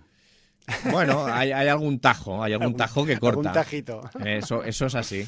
Pero bueno, de- dentro de, de eso, tiene alguna cosilla dura, ¿eh? O sea, hay, hay, hay un- una fase que Sí. es cuando eh, cuentan la historia de Sanji, que digamos que es... el- hay, hay una facción de piratas que eran los piratas cocineros ¡Hostia! y los llevaba un capitán. Y entonces la historia del capitán de los piratas cocineros y Sanji es. es uf, eh, tiene un trozo, el trozo de la roca, que quien haya visto la serie me entenderá, que tiene una revelación que, hostia, es durilla. Bueno, bueno, pues y además que- no que- quiero hacer spoiler, No, no, pero no hagas, la revelación que hay entronca con un contenido del cual has hablado de Sitches. Y ahí lo dejo. Toma, a repasar ahí. Y, y ahora, ahora quien, se, quien se haya visto la serie se estará riendo porque, Claro. porque sabe de qué hablo. Qué fuerte. Bueno, pues ahí queda esa One Piece en carne y hueso, que muy esperada, eh, afortunadamente, pues eh, bien esperada, ¿no? Por, por la por cómo la han reconvertido en con, con humanos y humanas y con, y con seres que no son o no pueden ser humanos, que también los hay. Y yo qué sé, es que también cuando hablabas de criaturas, yo estaba pensando en las criaturas que salen en otra mm, serie que tenemos pues a la vista y Las que criaturas de Staten Island. Sí, que, que viven un poco ahí amagadas en un sitio en el que supuestamente pues es un es una parte de la de New York que, que es un poco más tranquilito porque está aislado del continente por también por agua, ¿no? Quizás podía haber algún pirata en Staten Island, pero quizás lo subo en el pasado, ahora ya no. Ahora lo que tenemos es pues criaturas de la noche y que también pues en formato seriado nos han estado un poco amenizando la parte central secundaria de este verano 2023, ¿no? Estamos hablando de la quinta temporada de What We Do in the Shadows, lo que hacemos en las sombras. Sí, señor. Que, por cierto, para quien se pregunta, ¿va a haber sexta temporada? Deciros ah. que ya en 2022, al final de la cuarta temporada, eh, ya se anunció que habría quinta y sexta temporada. Con lo cual ya renovaron por dos. No hay que esperar a No hay que esperar renovación porque ya, ya la tienen firmada y la sexta temporada está garantizada. Muy bien, pues esto... Bueno, no sabemos si los guiones estaban escritos o no, que esto de la huelga de guionistas... Ya, vamos, a borrar esto que hemos dicho del programa porque luego... O sea, la sexta temporada está firmada, pero lo que no sé es si hay guion. Exacto, o si, si ya se entregó antes de que empezara la Correcto. ¿no? que puede ser un sí, igual estaba escrito ya. La, clave.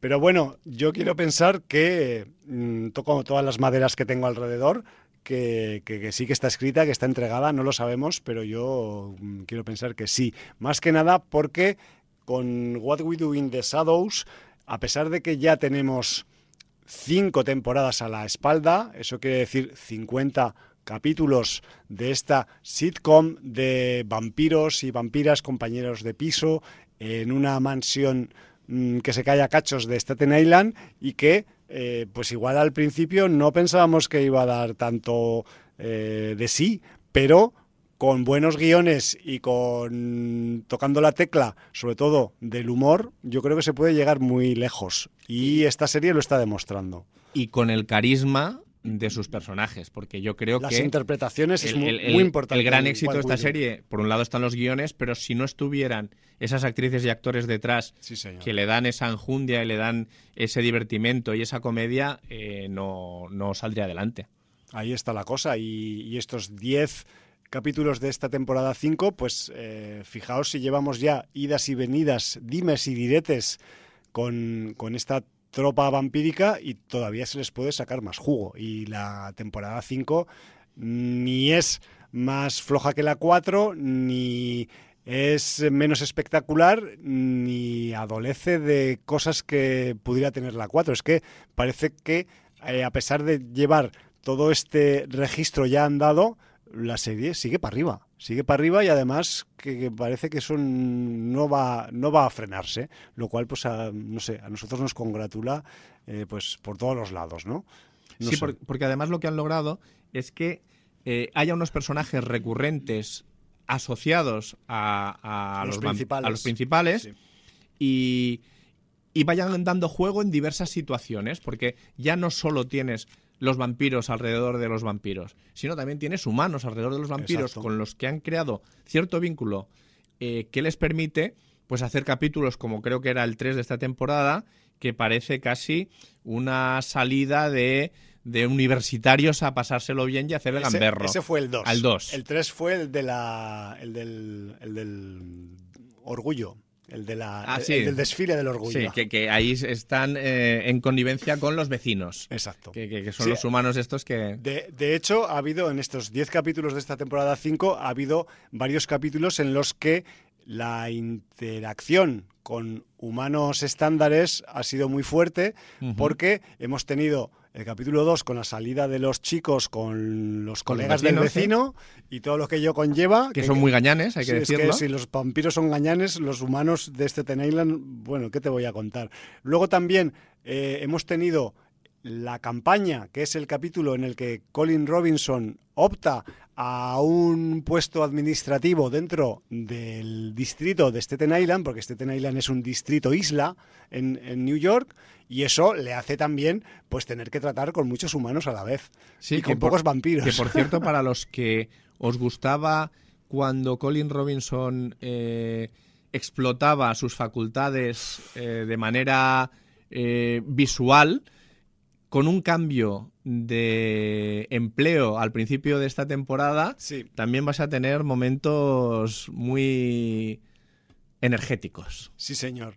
Y luego también, pues igual asociada a esta em, salida de frecuente de los personajes fuera de la casa y fuera de sus círculos vampíricos, pues hemos tenido también un poco el de nuevo personaje de Guillermo que le que pues tal y como acabó al final de la temporada 4, pues eh, supongo que si habéis llegado hasta ahí y no habéis visto la 5, pues eh, os imaginaréis que toda la temporada 5 está condicionada por lo que le pasa a Guillermo al final de la 4 y todo eso, sin tener un capítulo especialmente focalizado en eso, va tocándose a lo largo de los 10 capítulos. Correcto, sí, porque lo cual imbrica más los capítulos. Sí, porque el primer capítulo tenemos una circunstancia con la muñeca de Nadja. Sí. Y entonces es lo que dices tú, eh, habiendo una circunstancia más o menos eh, diferente para cada capítulo y que involucra a diferentes personajes, sí que vas a tener durante toda la temporada el hilo conductor de lo que le pasó al final de la temporada 4 a Guillermo,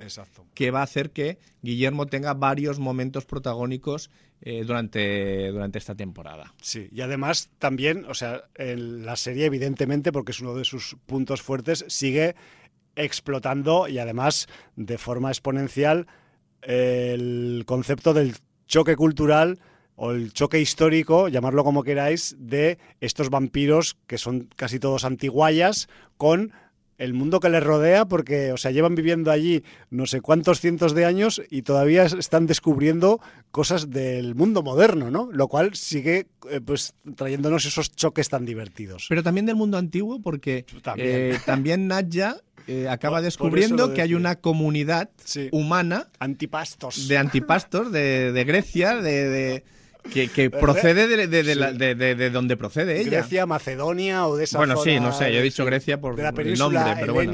sí, Que, además eso, siempre, aunque sabemos más o menos que las procedencias geográficas de estos compis de piso son muy concretas, en la serie siempre se intentan asociar a lugares que no existen en la realidad para no herir sensibilidades, supongo. De, hecho, es una baza, como son tan antiguos los vampiros, pues normalmente, eh, claro, son imperios que ya no existen o, inventados directamente, porque también en un museo descubriremos los orígenes de Nandor y dando lugar a unas situaciones bastante jocosas. Y además sin que el propio Nandor lo supiera.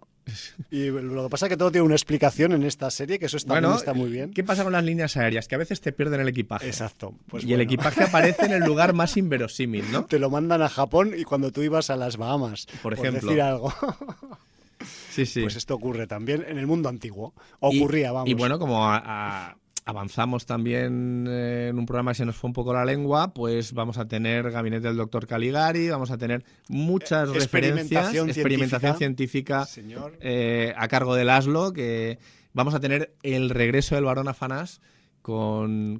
En, su, imagen en pleno efecto. Sí, que recordad que el varón Afanás lo tenemos interpretado. A Doug Jones, lo llaman... O sea, aquí a Javier Botet lo llaman el Duke Jones ibérico, pero a mí me gusta llamar a Duke Jones el Javier Botet anglosajón. Pues sí. Y entonces, bueno, pues. Estoy contigo. Eh, sabemos que Javier Botet y Duke Jones son esas, esos dos actores tan especiales para hacer cualquier papel eh, de monstruo. Eh, no hay tanta gente capacitada para estas cosas y aguantar esas horas y horas de, de maquillaje. Tienen un físico parecido los dos. Y, bueno, pues aquí ese varón afanás va a tener, sobre todo en la parte final, un protagonismo pues bastante evidente. Sí, y además, eh, asociado al varón, vamos a tener algunos, sobre todo en la parte final, y no os voy a decir el sitio concreto para que os pille de sorpresa a quienes no hayáis visto esta temporada 5, eh, el varón va a protagonizar alguno de los momentos más cercanos al terror de verdad que podemos encontrar en esta temporada 5. De hecho, gracias a la situación de Guillermo, sí. vamos a descubrir cosas que pasan eh, cuando algún vampiro hace algo sobre otro vampiro y eh, los resultados. Consecuencias. Y las consecuencias dentro de que ya sabemos que, que lo que hacemos en la sombra es una comedia, pues hay episodios con algún pasaje bastante gore. Ramalazo, sí. ¿Eh? hay, sustancia a veces, ¿eh? No, hoy, hoy, y a lo que me refería yo, pues hay, un momento en un capítulo de los del final que el varón se enfada. Sí, sí, no, porque tiene muchas razones para enfadarse, pero hay una razón muy importante para enfadarse y ese momento que se enfada, aparte de que hay unos efectos especiales asociados a la situación que no son habituales en el discurrir normal de la serie, aparte tenemos unas, un momento así que dices, hostia, esto mm, podría girar para el terror y seguir por ahí y y seguiría tan campante. ¿Por qué? Porque está tan bien imbricado el cambiar de registro tan rápidamente que, que, le sale natural, ¿no? Con esto también quería comentar... Eh, no, eh, que, quiero decir que eh, lo que hacemos las sombras, pensad que es un reality filmado de la convivencia de unos vampiros. Ahí está. Pero no nos equivoquemos que, son vampiros y que cuando dejan ver su, su verdadera naturaleza, son vampiros. Está Con todo lo que conlleva. y, todo lo que hacen para alimentarse y, que aunque puedan coger afecto a ciertos seres humanos, realmente ven a los humanos como ganado. Tal cual. Y entonces, bueno, pues lo que dices tú, eh, hay momentos en esta temporada en que eh, sacan los colmillos, nunca mejor dicho. Sí, y al respecto de, este momento un poco crítico con el, con el varón, también quería asociar pues a también otra implementación que creo que ha habido en esta temporada 5, que es el eh, la cuestión de efectos especiales en general, porque ya tenemos también, aparte de esto que acabamos de comentar, en algunos capítulos del principio, algún momento en el que eh, hay momentos guapos, casi de película, de efectos especiales y luego también maquillajes y efectos relacionados con criaturas y bichicos, porque en esta temporada también hay una profusión de nuevos seres que no existían en anteriores temporadas y que, y que bueno, que, aquí, algún capítulo parece que estamos en un capítulo de, de Barrio Sésamo. O, en, la película La isla del Doctor Muro. También, tal cual. Directamente. Em, lo que pasa es que aquí igual sería la isla del Doctor Laszlo, ¿no? También... Que, que, se ha, que se ha manifestado en esta temporada como un gran científico. Yo pensaba que era solo un, un gran follador y un gran eh, lector de literatura erótica, pero resulta que es un gran científico. Es, es, muy ilustrado y es el menos gañán cuando tiene que, Aunque luego también le pasan por la cara un fallo que, que, tiene desde el principio y que a lo mejor era lo más eh, elemental, ¿no? Bueno, pero para eso están los más experimentados que él, porque él tiene mucha experiencia, pero hay otros que tienen más aún. Y luego decir también que lo que decías de los efectos especiales, hay un capítulo que lo vamos a llamar el de la mansión, que también tiene algunos efectos especiales que no están nada mal. Sí, este es el capítulo 9 en concreto, sí. Y, y en ese capítulo de la mansión y durante toda la temporada, porque ya le han dado espacio incluso en la carátula de la serie, tenemos a la actriz eh, Kristen Schall, que eh, simplemente es la guía, porque no tiene ni nombre. la pobre no tiene ni nombre en la serie. Es la guía vampírica pero ya la conocéis de temporadas anteriores. Ayudó mucho a Nadja en el, en el club vampírico y, la guía, pues, esta vampira rubia que siempre está dispuesta a ayudar, pero que parece todo el mundo ignorar, va a tener también bastante importancia en esta quinta temporada. Sí, más que nada porque, pues, eh, digamos que sea, a pesar de que ya lleva algunas temporadas presente, eh, pues aquí ya Mm, digamos que aunque a priori no forma parte del círculo o de la o, del, o de la mm, casa en la que viven los protagonistas, pero sí que eh, ha adquirido una frecuencia eh, constante. Entonces se puede considerar ya también. De, hecho, para no vivir está permanentemente allí. Sí, exacto. O sea, se pega más tiempo en la casa que fuera de la casa donde vive esta tropa. Entonces, pues bueno, que, esta mujer, que la Kristen Schall, pues además con su, con su acento también particular, ¿no? De, vampira que, puede venir de cualquier sitio pues también lejano, ¿no? Aunque es muy rubia en, la serie y que, que bueno, que, que, nos da también pues esa, ese contrapeso que en algunos momentos hace falta para poner en su sitio a los protagonistas oficiales, ¿no? Por decirlo de alguna forma. Y bueno, eh, resumen, pues otra temporada muy recomendable de What We the Shadows. yo me lo he pasado pipa. Con capítulos eh, que tratan todas las temáticas, que dan protagonismo sigue siendo una serie hipercoral. Es imposible decidirse por, por ninguno de los personajes porque todos tienen su momento y todos son tremendamente atractivos para el espectador y todos tienen su, su comedia y, su, y su lugar y bueno, pues eh, yo la he disfrutado muchísimo. Es, es, de estas series que cuando sale no puedo dejar de verla semana a semana pues porque me lo paso bien, me lo paso bomba. A mí solo me da rabia que me la tenga que merendar tan rápido, tío.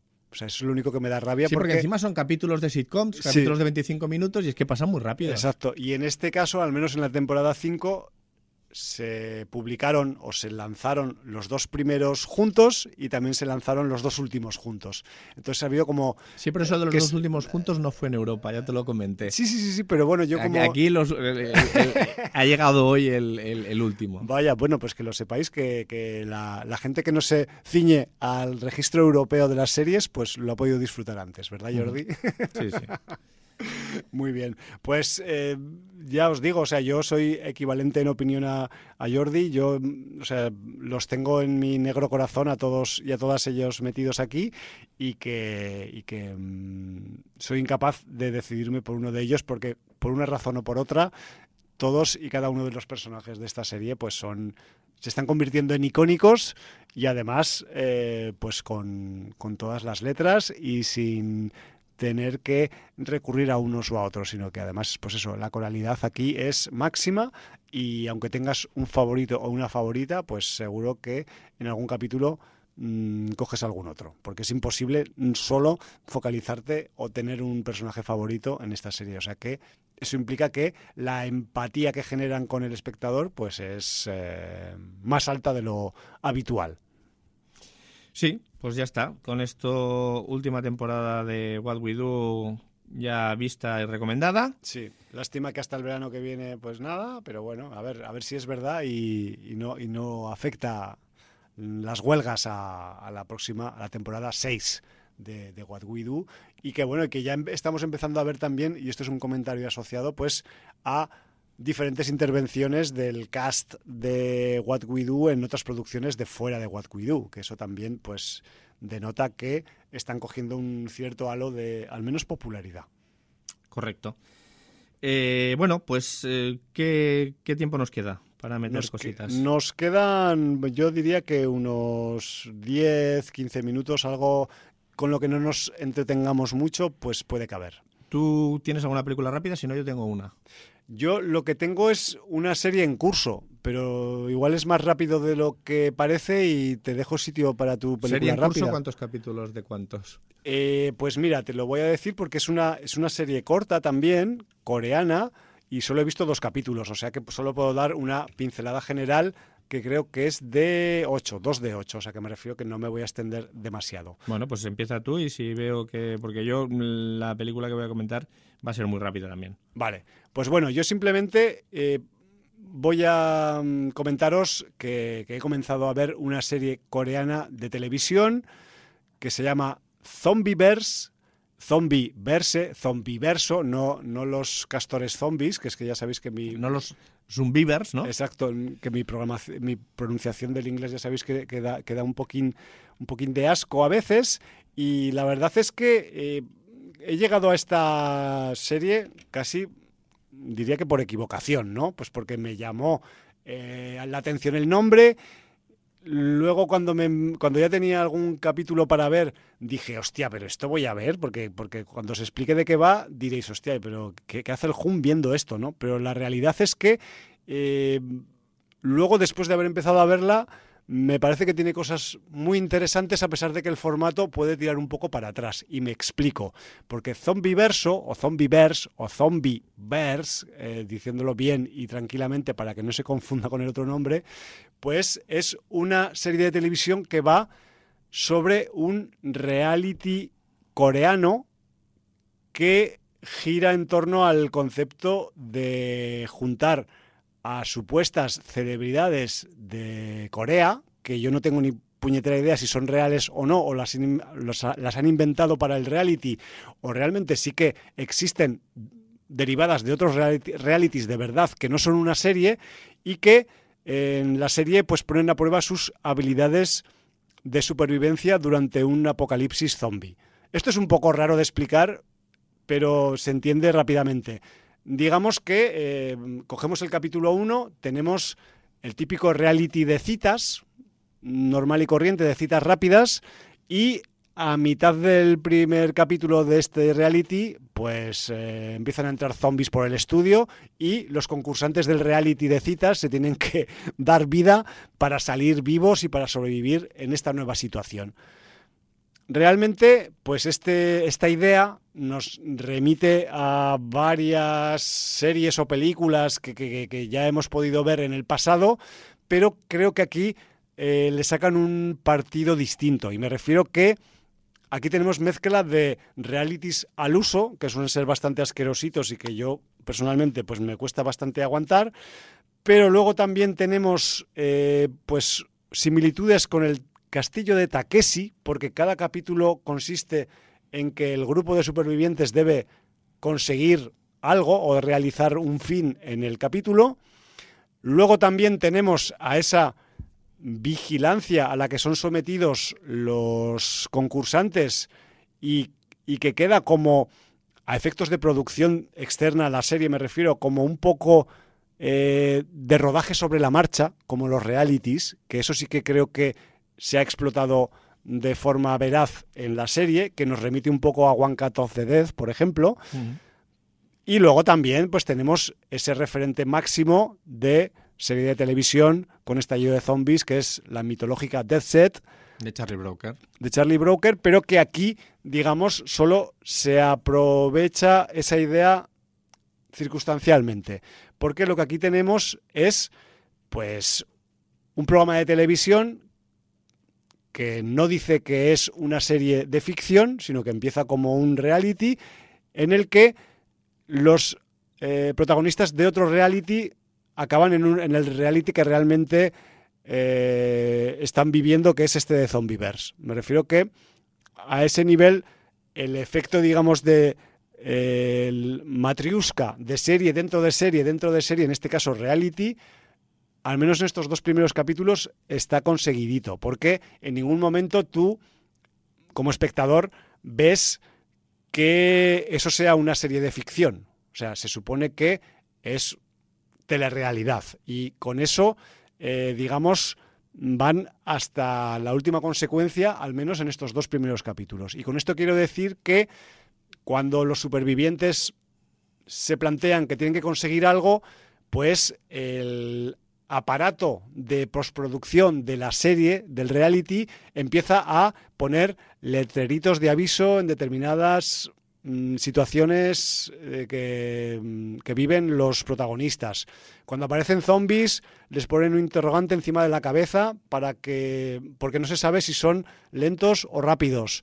Em, cuando mm, el protagonista en concreto o uno de los protagonistas tiene que hacer un recorrido para llegar a algún sitio, los de postproducción marcan el camino más fácil con unas líneas fosforito, pero que claro, el, que el protagonista no ve, solo ve el espectador. Me refiero que la serie tiene, tiene toda esa implementación informativa técnica que se podría asociar a cualquier reality de pruebas. Vale, pero yo la pregunta es, ¿los zombies que irrumpen son de verdad? Es, la idea es que son de verdad la idea es que son de verdad. Entonces, ¿qué pasa? Que la epidemia zombie no afecta a los estudios de televisión donde hacen la postproducción. Ahí está la cuestión y es la mayor duda que tengo yo, que igual que la tienes tú, a mí me ha surgido con el visionado de estos dos capítulos. Yo no sé si esto se va a quedar aquí o si nos van a explicar qué ha pasado realmente en el mundo y por qué a esta gente la han metido a superar pruebas en vez de meterse en un búnker y esperar a que pase la epidemia zombie o lo que toque hacer porque mm, da la impresión de que la gente o la entidad que está al mando de este reality tiene más cosas que contarnos de lo que se nos ha contado hasta ahora. Entonces es un poco, primero, esa es la primera eh, idea que te, a mí, a mí al menos, que me engancha para continuar viéndola, ver, ver si hay algo más allá o es simplemente una gañanada derivada de los miles de productos de zombies que hay en el mundo mundial.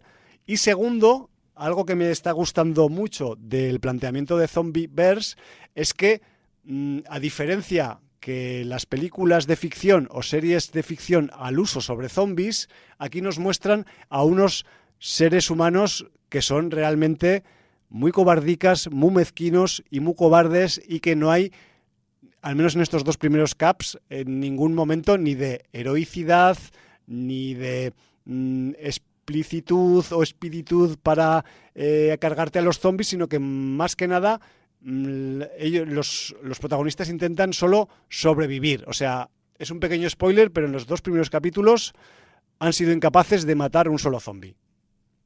Entonces me refiero que esto quizás mm, también eh, lo que nos sirve es para poner un poco eh, la catadura que tendría un humano medio en una real situación de apocalipsis zombie. Y es que la mayoría de la gente quizás ni se atrevería a intentar limpiar una zona de un supermercado para llegar a la zona de la comida buena, sino que intentaría esquivarlos en vez de hacer un, pues eso, una, una limpieza programada ¿no? del, del, sector, por decirlo de alguna forma, como hacen en algunas series de ficción cuando tienen que ir a un sitio a recuperar algo o a, o a conseguir algo. ¿no?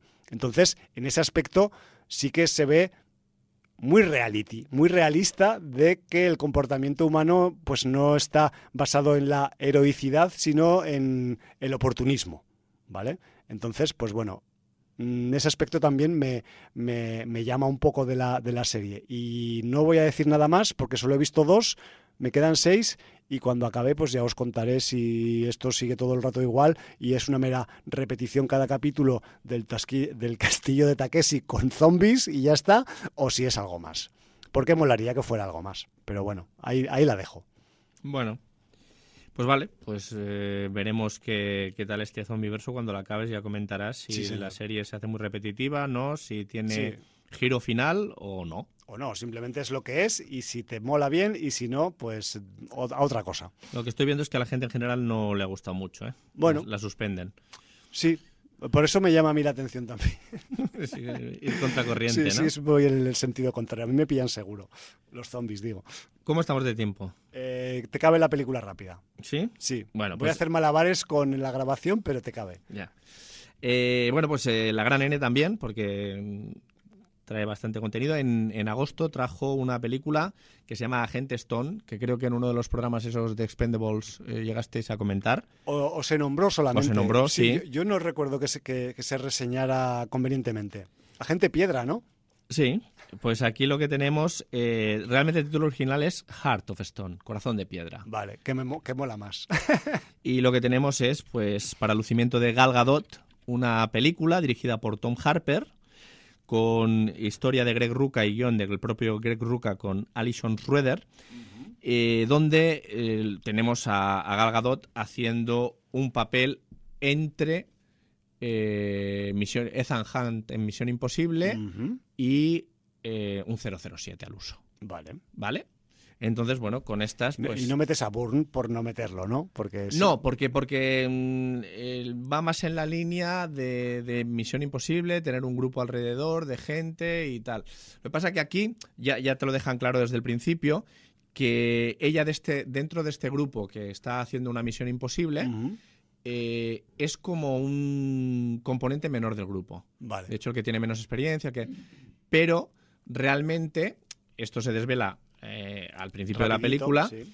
eh, ella es algo más y está dentro de una organización superior de este grupo que podría ser un grupo mandado pues pues por cualquier servicio secreto Sí, sí, sí. americano o británico, ¿vale? Occidental. Occidental.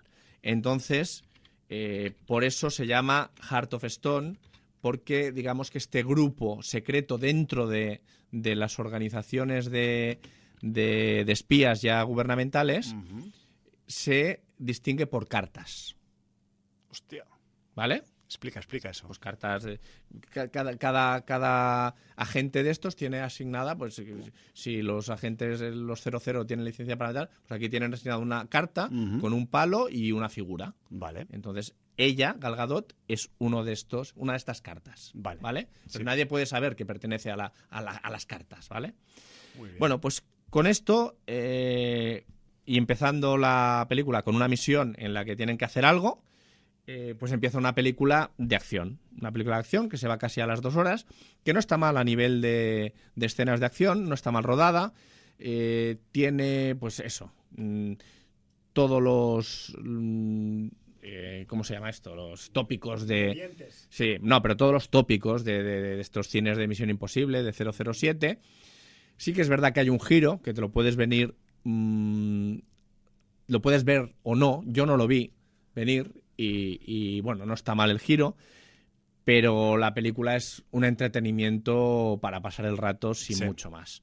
Eh, decir que en el, en el reparto junto a Gal Gadot tienes al Jamie Dornan, tienes al Macías Seishofer, Hombre, que pudimos Macías, ver sí. hace poco en Oppenheimer, pero que lo recordaréis pues de, de la Army of Dead Sí, señor. y después por la Army of Thieves que dirigió él mismo. Sí, señor.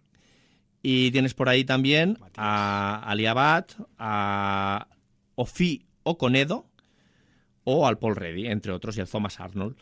Eh, bueno, es una película que tampoco va mucho más allá, que vuelve a jugar con el tema de las inteligencias artificiales como en la última Misión Imposible. Hola.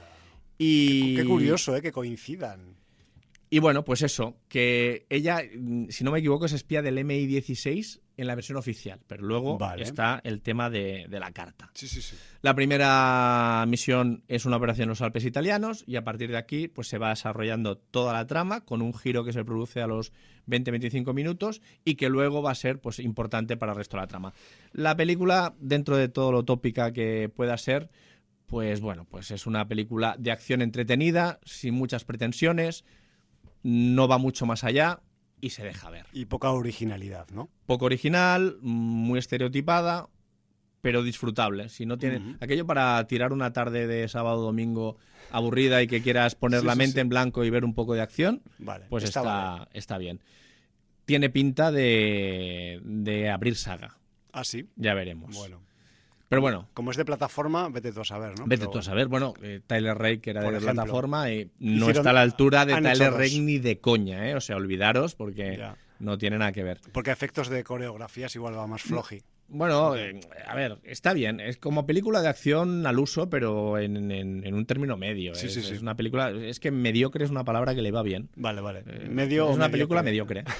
Eh, que- que de, no- de la zona media. si- siempre, de las siempre, películas. siempre utilizamos mediocre como algo pe- peyorativo, Claro, y pero mediocre que- es que está en la media. Es mejor que peor. Eh, es- exactamente. O que- o que pediocre. O que, su- o que suspendida o, que deficiente, ¿no? O sea, señor. hay, hay- hay- O defectuosa, sí. hay calificativos mucho peores que mediocre. Y, y, de hecho, la mayoría de gente estamos en la media de todo.